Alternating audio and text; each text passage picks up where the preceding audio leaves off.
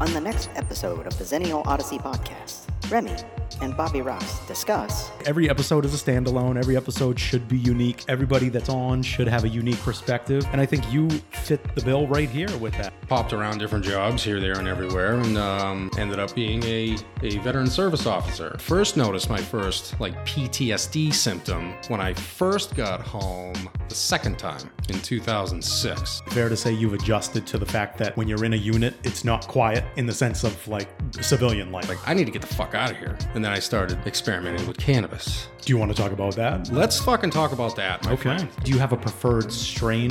Now, is cannabis the only thing you do? No, it isn't. My plan is to start microdosing. Now, mo- most people, if someone asks them, would say that's a yes or no question. They would say a yes or no response. Right. Well, no, you're Bob. Yeah, I'm Bob, so I so I got to tell a story. story. My story was Find the XOP on Apple Podcasts, Spotify, iHeartRadio, our Facebook page, or YouTube.